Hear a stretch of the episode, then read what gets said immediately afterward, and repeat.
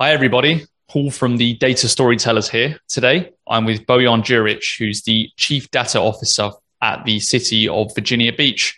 Great to have you with us. Uh, good to be here, and thank you for inviting me and giving me opportunity to share some of my experience with you. Yeah, and I'm, I'm excited to, to take a deep dive into that. Uh, to start with, just tell us a little bit about yourself, you know, your background, what really brought you to your current role. Uh, yes, thank you. Uh, as a matter of fact, let me start like uh, just to say who, what I feel I am. Like uh, I recently read some book and uh, I discovered that I'm everyday learner rather than lo- lo- uh, lifelong learner. So I'm everyday learner, ending up in the data and analytics field since early 2000s. Um, not intended to be. There, there was no how to put this like um, formal education to be in the data field. So data field was kind of sitting within the business unit. So I grew up with involved in the whole this hype uh, that comes with the data. Uh, ended up uh, in computer science, uh, hoping that I'm going to do something like really kind of exciting in the software industry, and ended up uh, working in Excel uh, files for next 15 years. So from Excel to the big data hype and all of that, I'm just blessed to be part of the whole uh, deserve well deserved the data uh, industry that we see today. So uh, formal education, computer science, uh, New Jersey, Rutgers University, ending up uh, working in the sales, then marketing, uh, wherever industry was core competence. I'm seeing data to be one of the major drivers in decisions. So now everybody is like, especially with the uh, growth of the digital and uh, internet actually gave a big uh, push and uh, technology has kind of like uh, democratized the data in the sense uh, became data became almost a part of everyday's life. did I answer the question, Lee? Yeah, absolutely. One thing I want I wanted to touch on is the the core competencies that you mentioned. Can you just dive into that a little bit? You know, what what you mean by that? Do you, do you mean data literacy in this context, or or do you mean something else? uh, business core competence. I, I was thinking mm. like, uh, let's say, uh, in in how the data works, it's almost like uh, you have a data in the middle of technology. Technology is enabler. Uh, business, like where you're making decision and people are, are they skilled and competency and literacy, if you say.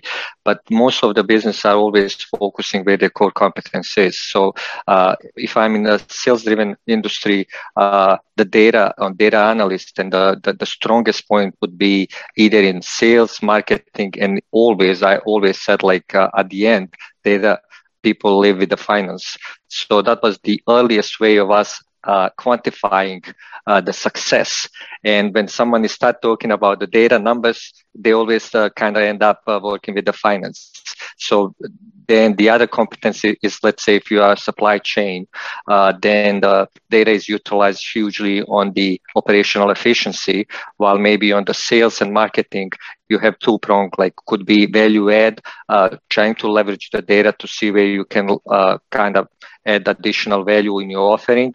And uh, later it's as i said in the finance where you actually uh, work not only from the uh, operational efficiency you're talking about the sanity like how uh, roi everybody pulls back and say listen what's the roi and that's where the data comes. So financial analysts are great start for the data field then uh, I'm, i don't i don't want to like uh, misrepresent the huge that we have now from the social science, but the, the earliest form from the business, it's uh, driven from the uh, marketing, operational efficiency, from the supply chain and finance. And just moving on to your most current role, you've been with uh, the city of Virginia Beach uh, since March 2018. Tell us some of the things you're, you're, getting up to over there in terms of leveraging data within a, a big a big company. Uh, yes, uh, by, uh, yes. Uh, so let me let me just like uh, so Virginia Beach is the largest city in the Virginia. So uh, not lots of people know that. Like it is almost half a million, but part of the even bigger metropolitan area called Hampton Roads. So it's altogether two almost 2 million people. So uh, really a densely populated part of the Virginia as the whole. And we are coastal community. So uh, we kind of like uh, enjoy uh, both like uh, nice weather and beaches that we have. And I invite everybody to see and come and visit Virginia that we're trying to offer. And at the same time, uh, from the data perspective, as the com- uh, coastal community, we are really aware of the whole sea level rise and the climate changes that's happening. So where we try to leverage some data. So I joined the city in March uh, 2018, and as a first chief data officer, so a huge challenge, 8,000 uh, big uh, people, big organization uh, with no data history or culture. So the biggest piece of my whole work was uh, building the data-driven culture, and uh, as everybody can know, like that's not easy job. So it takes the whole village and uh, uh, persistence, uh, communication, uh, being ready like uh, to adapt, uh, to see, because the, the, culture cannot be changed completely. And I always said, listen, you can build that. I, I believe it's a. It's a, culture eats strategy for breakfast. So that proves always to be true. I couldn't make any data-driven strategy before I actually start influencing and being the kind of like uh, uh, changing the culture, like uh, ch- change agent in that sense. So changing the culture and influencing is a huge, huge part and a lots of energy that I put in. And and you're in quite a unique position. You know, a lot of the companies we work with, they've tended to adapt uh, these these kind of changes as a result of you know they want more money or or they they they want to do better by their employees. I guess in in government it's it's a little different to that. From your own experience, what were the biggest challenges of implementing, even creating this, not just implementing, but creating this data driven culture specifically within the city of Virginia Beach? So uh, that's actually really, really now go, goes back uh, nicely to what we said with the data people lives and uh, when someone actually starts developing the data driven culture, it's driven by the business core business level. So someone wants to be operationally efficient. So they start building the whole culture and you can tie it back in the commercial sector and private sector while in the public sector is uh, it's uh, definitely different. And our customers are our residents.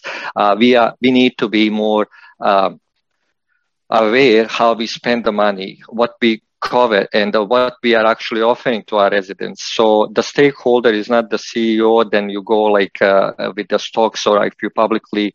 Uh, um, if you're public company, so you go out and, and, and measure your success through that. But in our sense, it's like how livable we are, how much we can attract the people.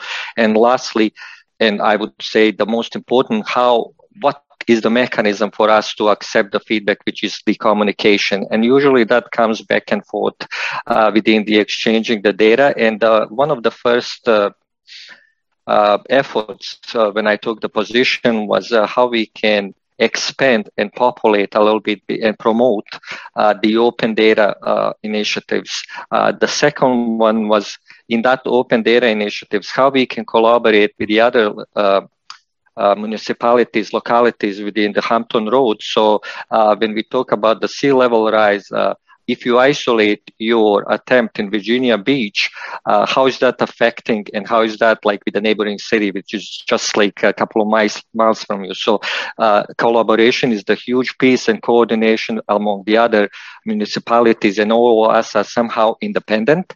So uh, the, the co- we I always said we run the same race, but not at the same pace. Mm-hmm.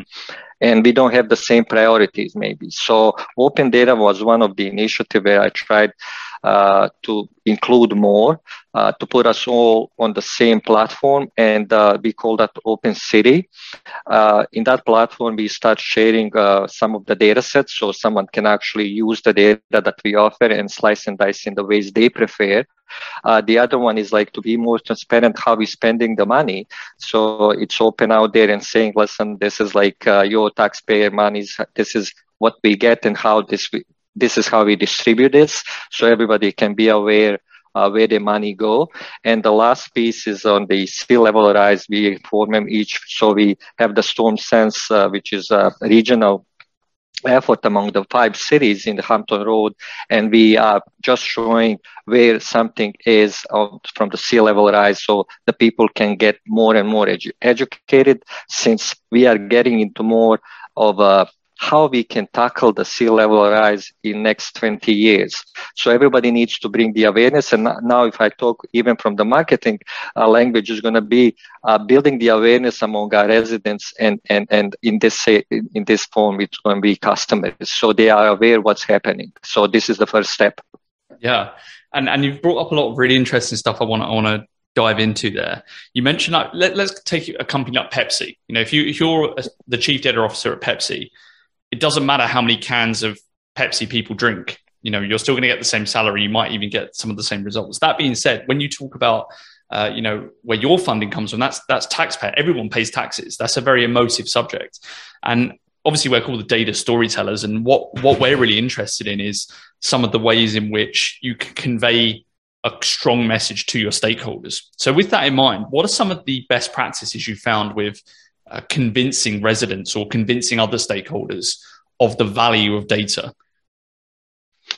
Uh, that's a really good question. And uh, as a matter of fact, uh, our budget is not like in, infinite. So we kind of always, like everybody else, work on the tight budget. The other thing is like, uh, as you mentioned in the private sector, especially in the consumer package goods, especially if you ask for the budget, then you deliver. If you don't deliver, they take. In our case, when we ask for the money, that's kind of like uh, you asking either additional taxes, which is really unpopular and most likely it's not going to happen, or you working from the oper- operational efficiency, so you cost avoidance perspective, you avoid some of the costs, so you reinvest your money that you had. So you're trying to be operational efficient from that side, from the budget perspective. So that's one of the way we actually use the data to see where we need to spend some money and where we actually can modernize and if we don't provide this service because it's already a legacy service so we're going to start fading down this one because you always with the government you always have to have the couple of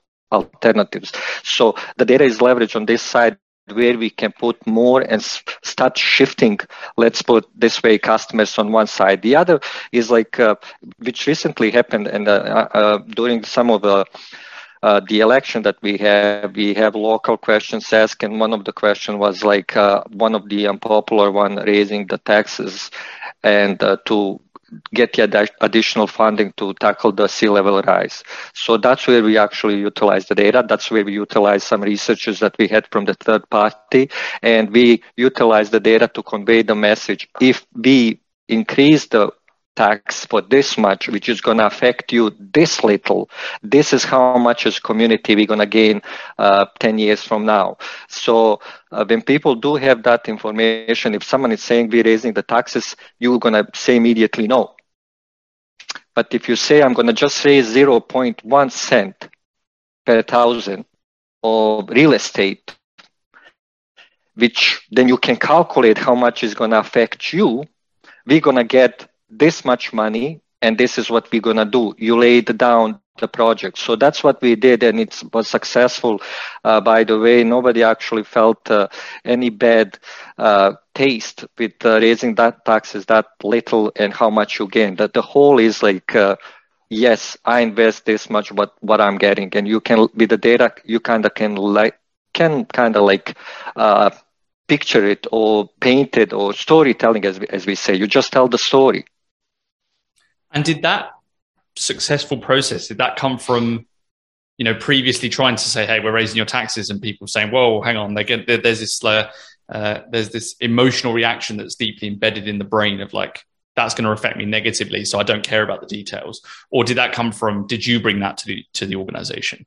As like, okay, we, maybe we need to look at this in a different perspective. So the I wouldn't say that that's me. As I said, it's take the village. I I would say that the culture change over the four years. that uh, are becoming more and more kind of prominent uh, uh partner in discussion. So. Uh, we did it all the time. Yes, we were doing this all always, and we are getting uh, some noisy uh, complaints. And you know like uh, squeaky wheel gets the grease then you your question is going to be are we actually satisfying the what is for the community or only the loud ones? And when you actually start leveraging the data and start pulling that out and saying okay let me see where that noise is coming uh, is that really relevant or it's just perception then you share and put that out like uh, for the consideration and all of the people start saying okay let me actually see uh, how can i leverage the data and historically what's happening with the trends and all of that rather than me just being emotional and make the decision just because we always did it. As you said uh, some of the words have the negative connotations. So the whole and and and and one good example could be uh, one that we had. So we have those um, I wouldn't say town halls, but let's call them town halls where I do have uh, 300 plus people uh, community informal group we call it the data smart collective. Uh, we do have uh, I, I have my own podcast internal podcast where i'm calling the guests from the different departments just to explain what they do and how we can help how they leverage the data. So one way of uh, leveraging and learning how the others are doing with the data and how we as the whole community can help them out. And one of the story that comes uh, one of the biggest uh, in our case users of the data are usually the customer uh, facing uh, uh, departments such as public utilities, parks and recs. We really have huge parks and recs uh, aquarium and all of this because they are almost some of them are almost as commercial uh, businesses so because we provide the services and there is some monetary exchange in that so nothing different than the, the private sector so and one of the story goes how you just can change the narrative so it can change the whole perspective of the success so we had the question like how you actually measure your success Hmm. So, what's the success? And someone would say this number of this and this. And the qu- next question is going to be can you make it human centric anyhow. It's a big buzzword, but it's really tough to do. So what actually, how that affects me as the resident? So when someone is saying we actually have a 99 uh, sold maybe uh, passes for the uh, uh pools in parks and recs, and we had like um, uh, 300 of the students uh, with the uh, you know those swimming classes and all of that. So how is that what what, what that actually means? So i shared the story which was really good uh, in, in, in and it, it kind of resonate with me. Uh, we all had that opportunity which is really affordable. In Virginia Beach, we have something called recreation center, so you can have your kids or someone like take uh, the swimming classes. And uh, we try to popularize that as much as possible. So, uh, the, as coastal community, we should have.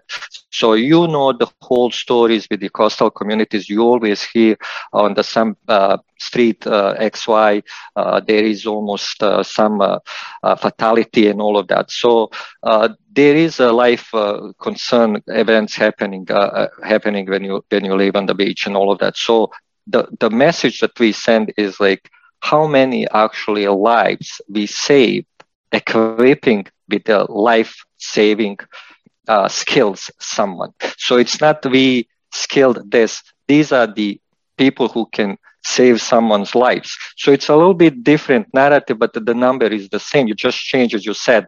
When you say taxes, oh my God.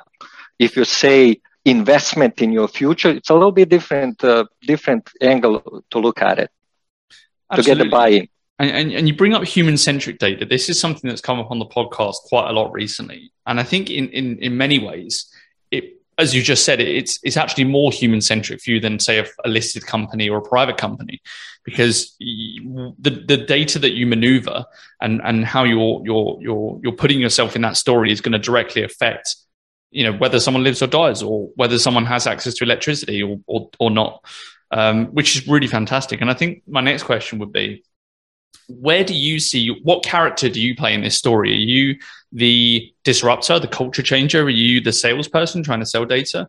Are you all and more of these things?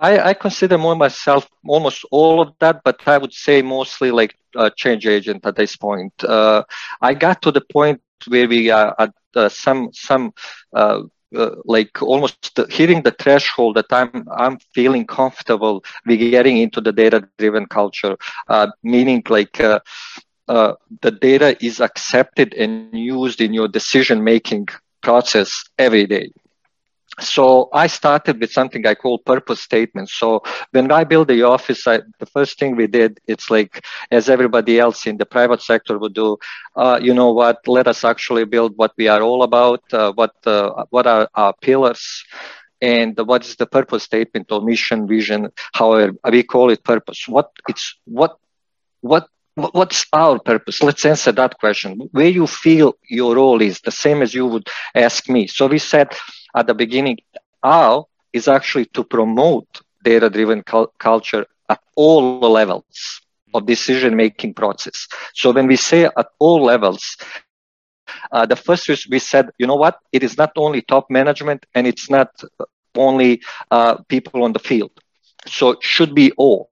We had the different approach where we're going to approach to someone, and I will explain that up, but that later. And the last one was to have the flow of information as seamless as possible. So we are enabler from the all technological perspective too and skills perspective. Uh, from technological, we start pushing a little bit more cloud since we're saying the data needs to be accessible securely from securely is the keyboard always from anywhere at any device. So we already start promoting this and uh, from the legacy that something is, we call it on-prem, that something is laying with you, it's siloed to a little bit more different environment, which again can sit in your home, but you feel a little bit uh, kind of open to share. So, and I made even one of the, the, the kind of like, um, analogy uh, on one of the meetings promoting this just to explain it uh, we have that whole data governance uh, kind of talk. So then in data governance the first one is the data owner. And i really kind of like didn't like that word honestly because when you say data owner someone actually might get the whole impression i own it and i can do with that whatever i want so then i asked the question was like okay uh, let's raise the hands who is the homeowner over here and you can see like 90% of the hands are up and everybody is a homeowner and i said okay from now on let's say nine months from now even less stop paying your mortgages. And now I'm repeating the same question. Nine months from now, you didn't pay your mortgage. How many of you are homeowners? Suddenly, you see that you, no, no, not so many hands up. So I'm saying the same is with the data. You are just good trustee of that data. So you are the one who is empowering the data. You are the one, same with the house. You keep your house clean, you fix your house, uh, you hope that you're going to get some equity with the house. Same is with the data. You, we are trusting you that data that you're going to use it correctly, that you're going to promote it, and that you're going to take good care of that data. And lastly, I'm saying the same way as we are kind of like messing up with our neighbors when we see that they don't care long, uh, much much about the house we call because uh, it kind of like uh, lower down the, the the equity on our house same is going to go with the data if i see someone not giving me or using that data properly I I would like you be empowered at least to raise that and say, can we use that? So to kind of democratize data as much as possible. So that that's one of the part of the whole uh, data-driven culture that takes time. So uh, to avoid and reuse the data to, to kind of avoid redundancy. Everybody is uh, kind of building on their own stovepipes siloed. So that's the biggest challenge within the whole whole uh, data-driven culture. As we said, uh, you can be data-driven within your own department and be savvy and all of that, but not outside. So that's another piece that needs to be addressed, like how we can share that across the board, what actually can be shared. So we understand not all not all data is equal. So the same goes with this. So we understand their compliance and, and all of that, but the governance needs to be put in place. Mm. And I've got a ton of questions on the back of that. My first one is about the the data owner, and, and here at the Data Storytellers, we like to consider ourselves as, as jargon busters, as, as as buzzword bullies. You know, we don't we don't, and it, it kind of has been caught up in this. But the way you've just digested that makes a lot of sense. And how do you break down this this fear that surrounds the ownership of data? Um, you, you mentioned you use terms like empowerment and trustee. How do you encourage people to to you know be happy about being trusted with the data? Just like how do you convince someone that it's better to buy a house than to rent one? So uh, again, that comes. That's a cultural thing, uh, uh, and again, it needs to be changed. And, and uh, the city of Virginia Beach is a huge, uh, as I said, eight thousand people organization. We have forty departments, and uh, I couldn't say that we have across the board the same culture. I would say maybe yes, in some sense, but we have lots of mini cultures within. So the the first step I I was doing with my folks, we, we did this and I said, listen, guys, let us actually simplify this as much as possible. I like simplicity. So if we can simplify and be focused, then we can, I know that nothing can be addressed over the night. So we build the uh, kind of matrix, uh, like uh, X and Y, where you have the influence and impact uh, scale which is pretty much, I would say, subjective at this point because uh, there was now no uh, at the moment anything that quantifiable that we can put in some senses, especially from the influence and, and impact. Everybody feels that, uh, yeah, I'm important. At the same time, yes, the things I do are important, but let's be as objective as possible. So in that scale, we put something where we actually influence people, but the things that we do are not that impactful so then I know where we're going to focus. We're going to focus on, let's say, maybe data literacy at that point, because we can influence them. I know whatever we say that they will be pretty acceptive. So we are partners. And now maybe they're going to be more open to see and let us know what, how they can leverage data so they can see the value. And we bring them up in that quadrant where we're saying, oh, we can influence them and we work on the impactful things. So that's your uh, A customer.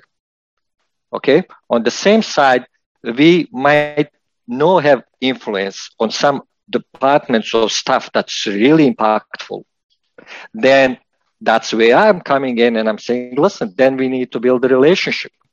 So there are two different approaches and how you do with any of them with a relationship you knock at the door you introduce yourself you talk you make the relationship as informal at that point as possible then ask ask the question what you can do for them.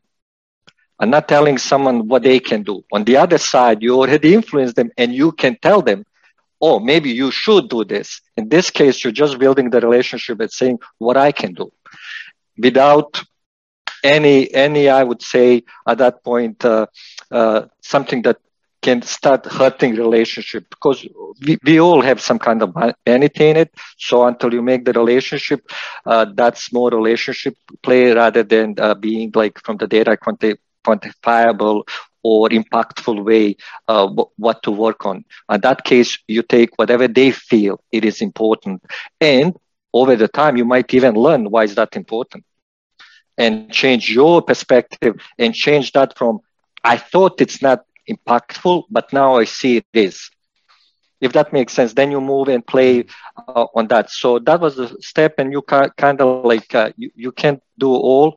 You start kind of uh, that's 80 20 rule. You, you, I, I said it's always applicable wherever you go. I mean, like you can't avoid it. So you pick your top customers and uh, try to develop them more, but don't forget the ones that actually can become one of the top customers too.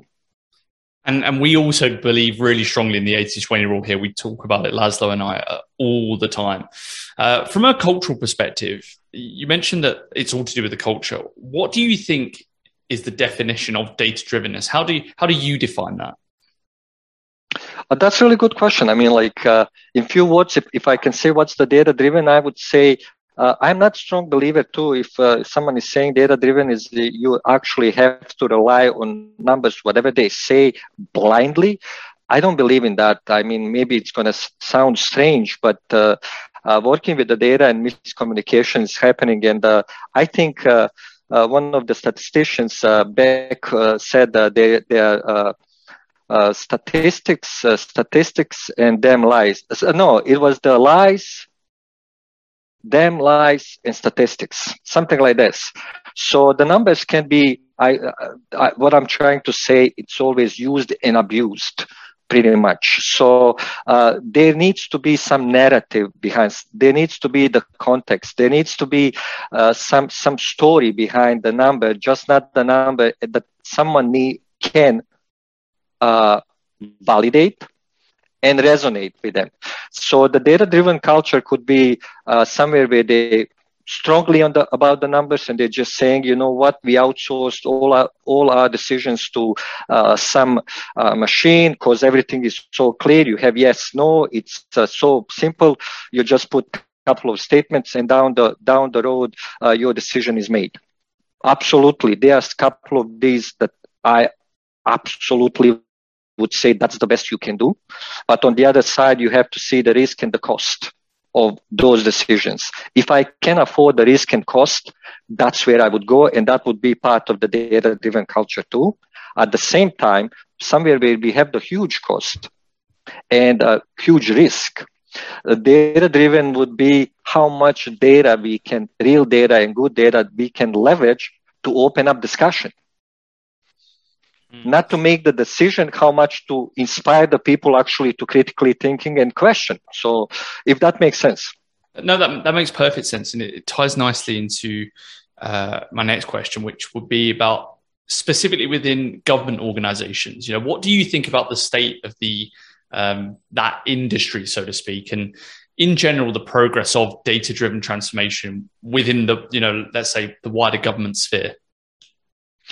Uh, I think uh, I I'm kind of like recent government employee. I used to work for the private companies all my life, and as a matter of fact, the first uh, chief data officer that government uh, over here, local government, uh, hired uh, the the and I would say I had some kind of like prejudice over the government and how that works, and especially working in the government contractor before. So basically, I am uh, more than pleased how government moves. Uh, from the administrative perspective, I always thought the government is slow because I didn't understand why. Uh, the government and not being uh, kind of as agile as the other organization and bureaucracy, heavy bureaucracy, it's by the nature. You have to serve equally as many people as possible, and there is no preferential system, so that makes you completely inefficient.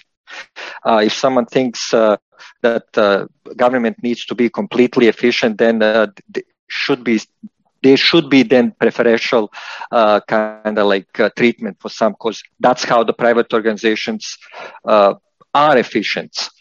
But for the government this needs so from that perspective i understood complexity and why is that. The second with especially with the technology and everything for the government many of the things uh, uh, bleeding edge technology is not accessible and uh, for the sense of uh, complying with the other other any compliances that com- might come with the government. So on that again we are limited with the with the what's happening and how progressive private sector is coming because the risk is again needs to be less than 10 so more risk averse from that side. Having said that when you take all of that i would say the government uh, especially local government uh, and i have friends with the state level it's uh, moving uh, surprisingly fast based on the constraints that we faced uh, as as as the organizations uh, from skill level to technology and how many people and how we need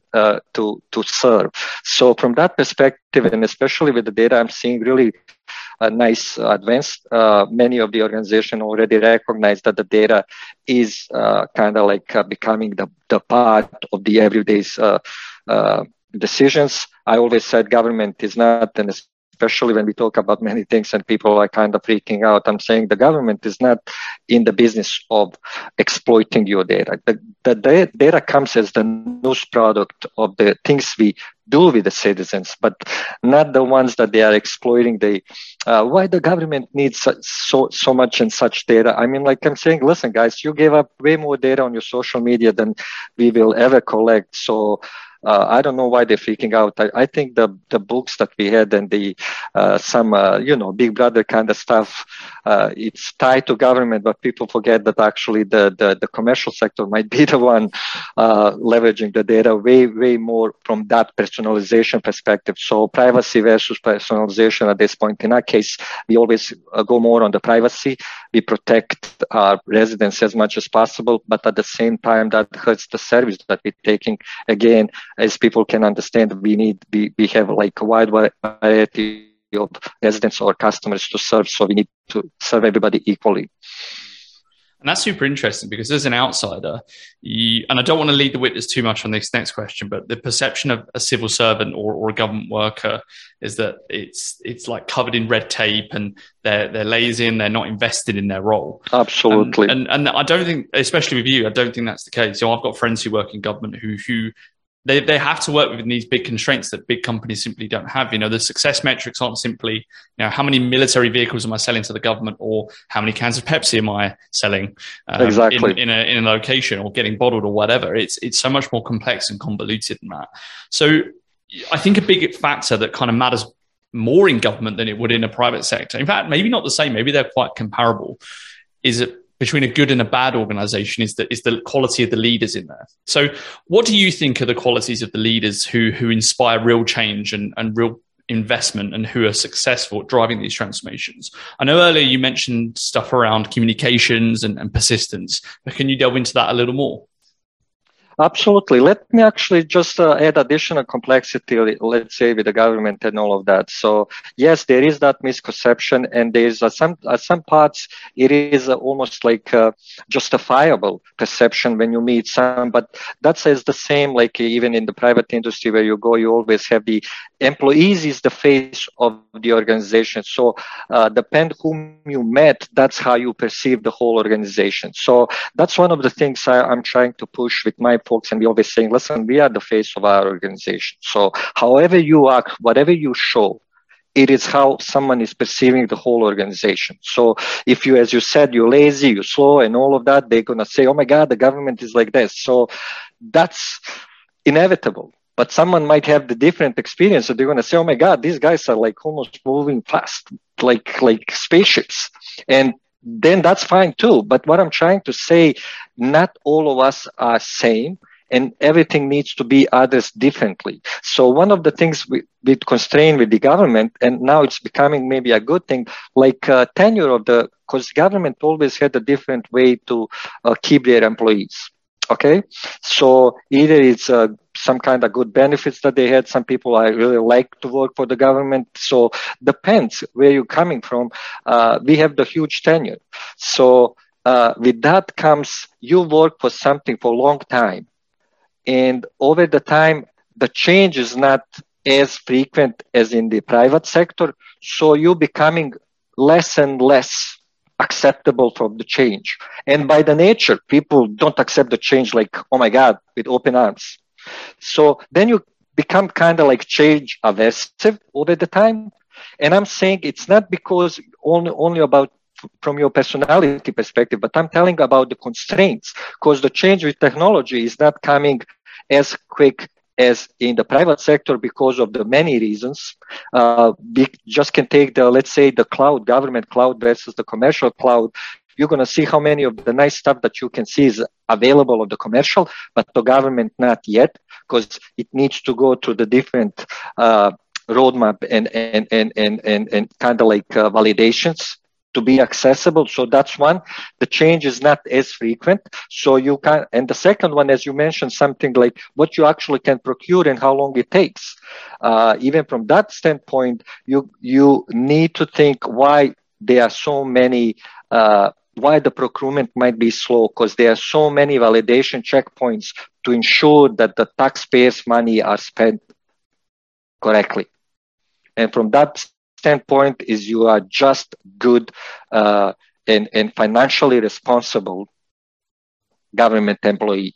And that's all. So you take that, then you end up with the uh, older workforce who are not willing any longer to change as much as they're changing on the uh, commercial sector.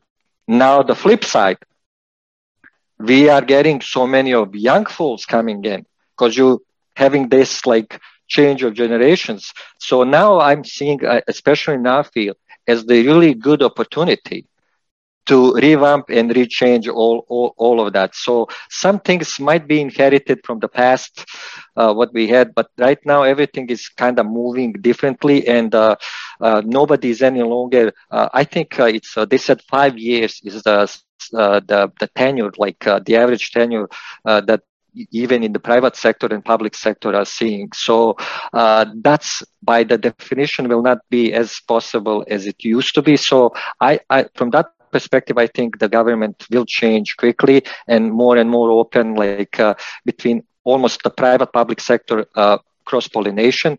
And the third piece that actually affects that much, it's uh, uh, the piece where government outsource something completely to public sector, uh, private sector is more less and less. Now we see more and more almost like joint operation. So it's like a partnership, like public-private uh, partnership, especially with the new technologies and everything that's coming.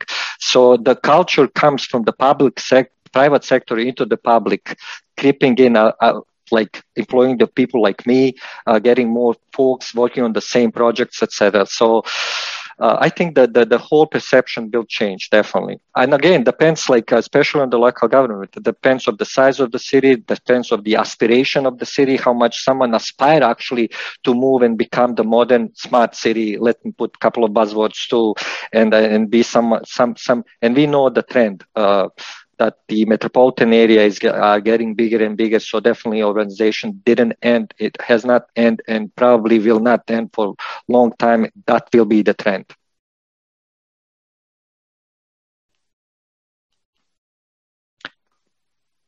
Uh, Paul, I think you're on mute.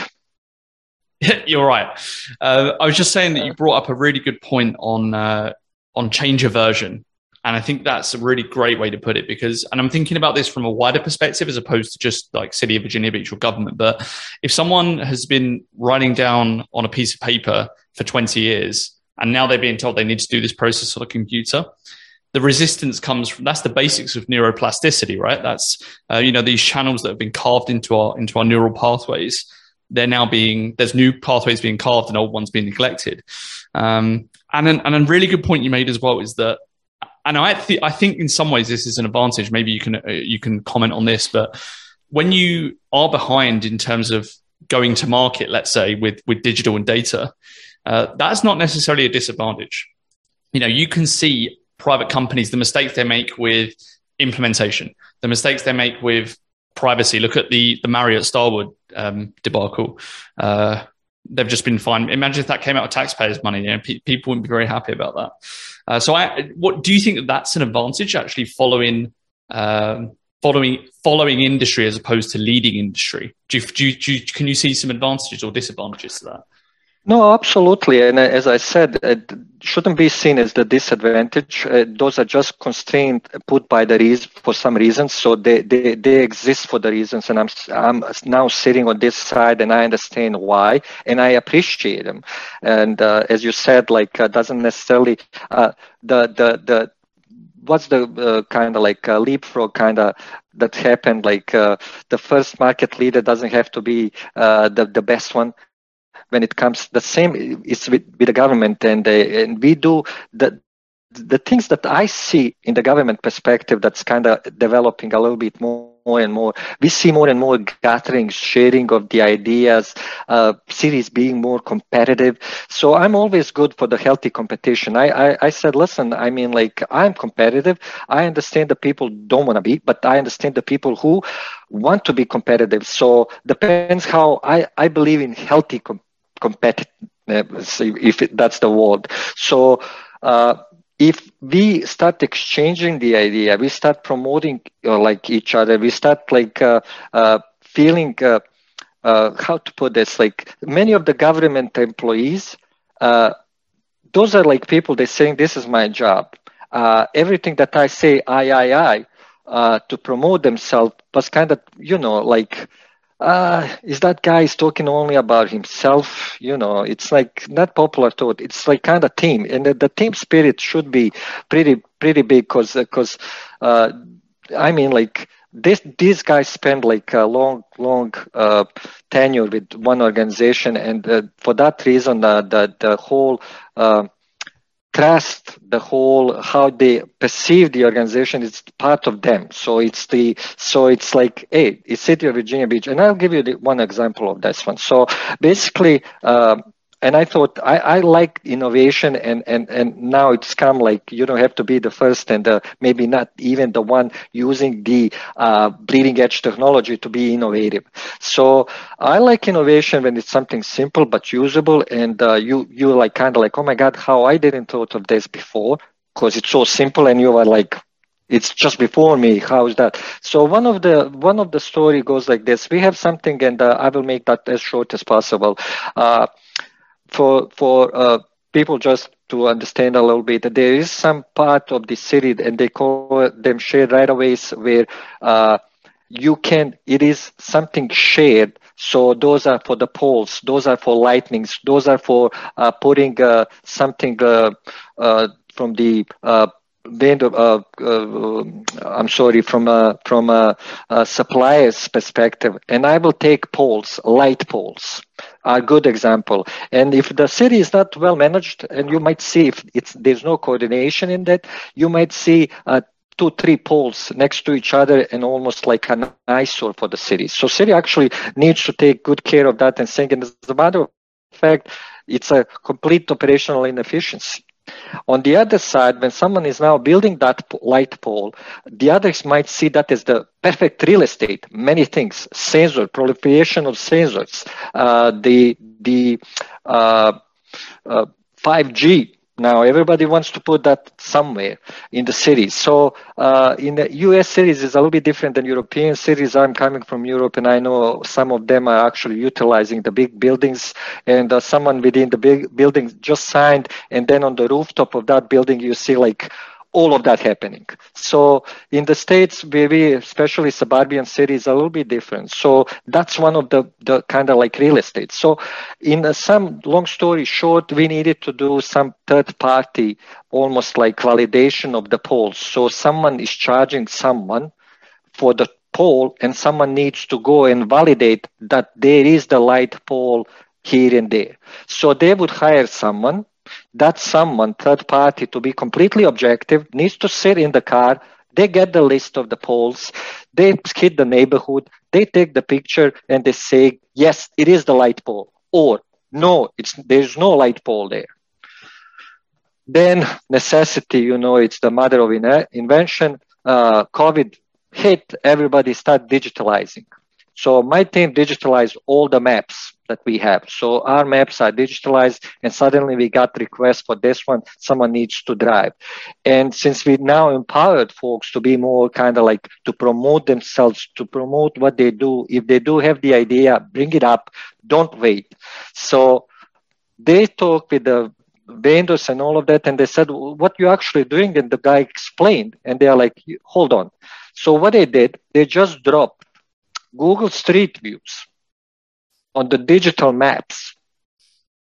So someone from the home can just click and say, oh, yeah, it is Paul, because they're taking those with the date when the actually streetcar went. So a lot of things from the Google that they can actually exploit. But it was like in my, it, it was ingenious.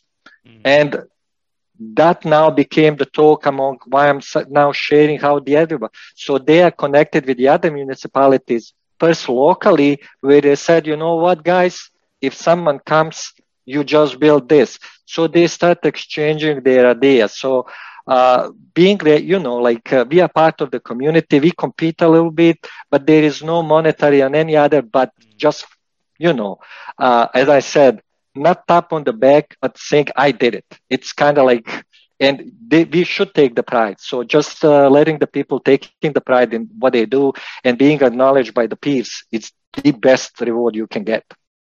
And and that's a, a good point. Uh, you mentioned that obviously you've had this experience in, in the private sector. Do you find that, and this is a very subjective question, so uh, do, do you feel more invested in your role as a citizen of the city of Virginia Beach and as a resident, as a taxpayer, as opposed to say uh, previous roles or, or what you might be at a private company as a oh, data oh, leader? Oh, I do. I can tell you that for sure. Oh, I do. I didn't mind that before, let's say, but right now I can be re- really critical too.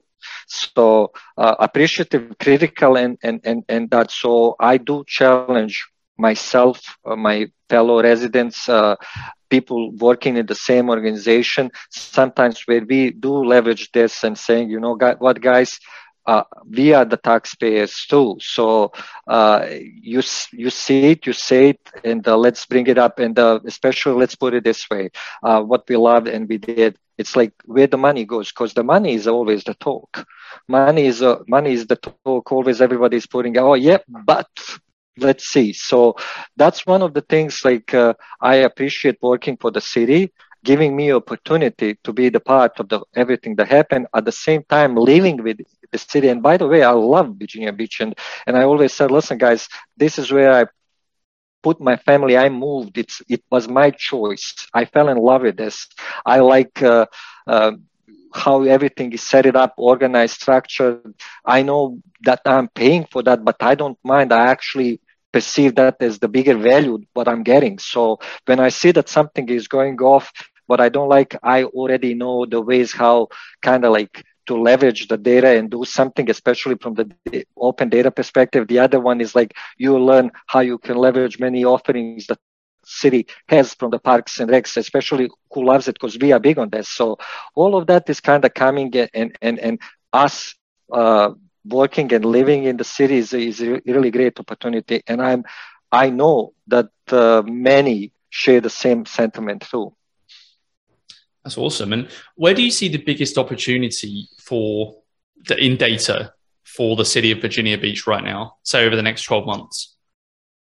So, for the biggest opportunity is something that we started, and it's one of the biggest uh, game changer in the in the whole uh, adoption of the data as the as the kind of data driven culture from the data driven culture perspective. So we recently uh, our partner uh, developed a wholly new office uh, where we introduced uh, performance stats, something called performance stats. Uh, I know when I said that I came from the private sector and that was something given, you didn't even establish, you found it. So it's kind of like uh, when you when you figure it out that you don't have that within the departments when you ask them what's your success how you measure your success now we're going back to the story but what's actually important to the residents rather than what you feel is important. Then that's completely different narrative. People did measure before but now right now we have the whole effort where we are from the uh, have the different offices engaging the, the stakeholders uh, from companies, businesses to residents, what they find important and how we can kind of like from our city perspective, see if we are working toward what's important for the residents and businesses. So each and every department are going through that transformation right now. We play a huge part in it. Uh, I think uh, I feel that my office prepared the, the organization pretty well. Uh, as I said, we're running the same race, but not at the same pace. The first step uh, we did was we called that data academy. Uh, we open up something where we're going to empower and actually upskill the folks in the data with the tools, skills, and all of that because that was not non-existent before. So that's one of my kind of like biggest pride that I take. It's like being like having that data academy in and from that data academy we actually have that data smart collective 300 plus people strong group who are every time upskill mm. themselves, keep themselves up to date. Whatever new is coming, big change, we chat about it and, and kind of like uh, organize the datathons or hackathons, however you call it.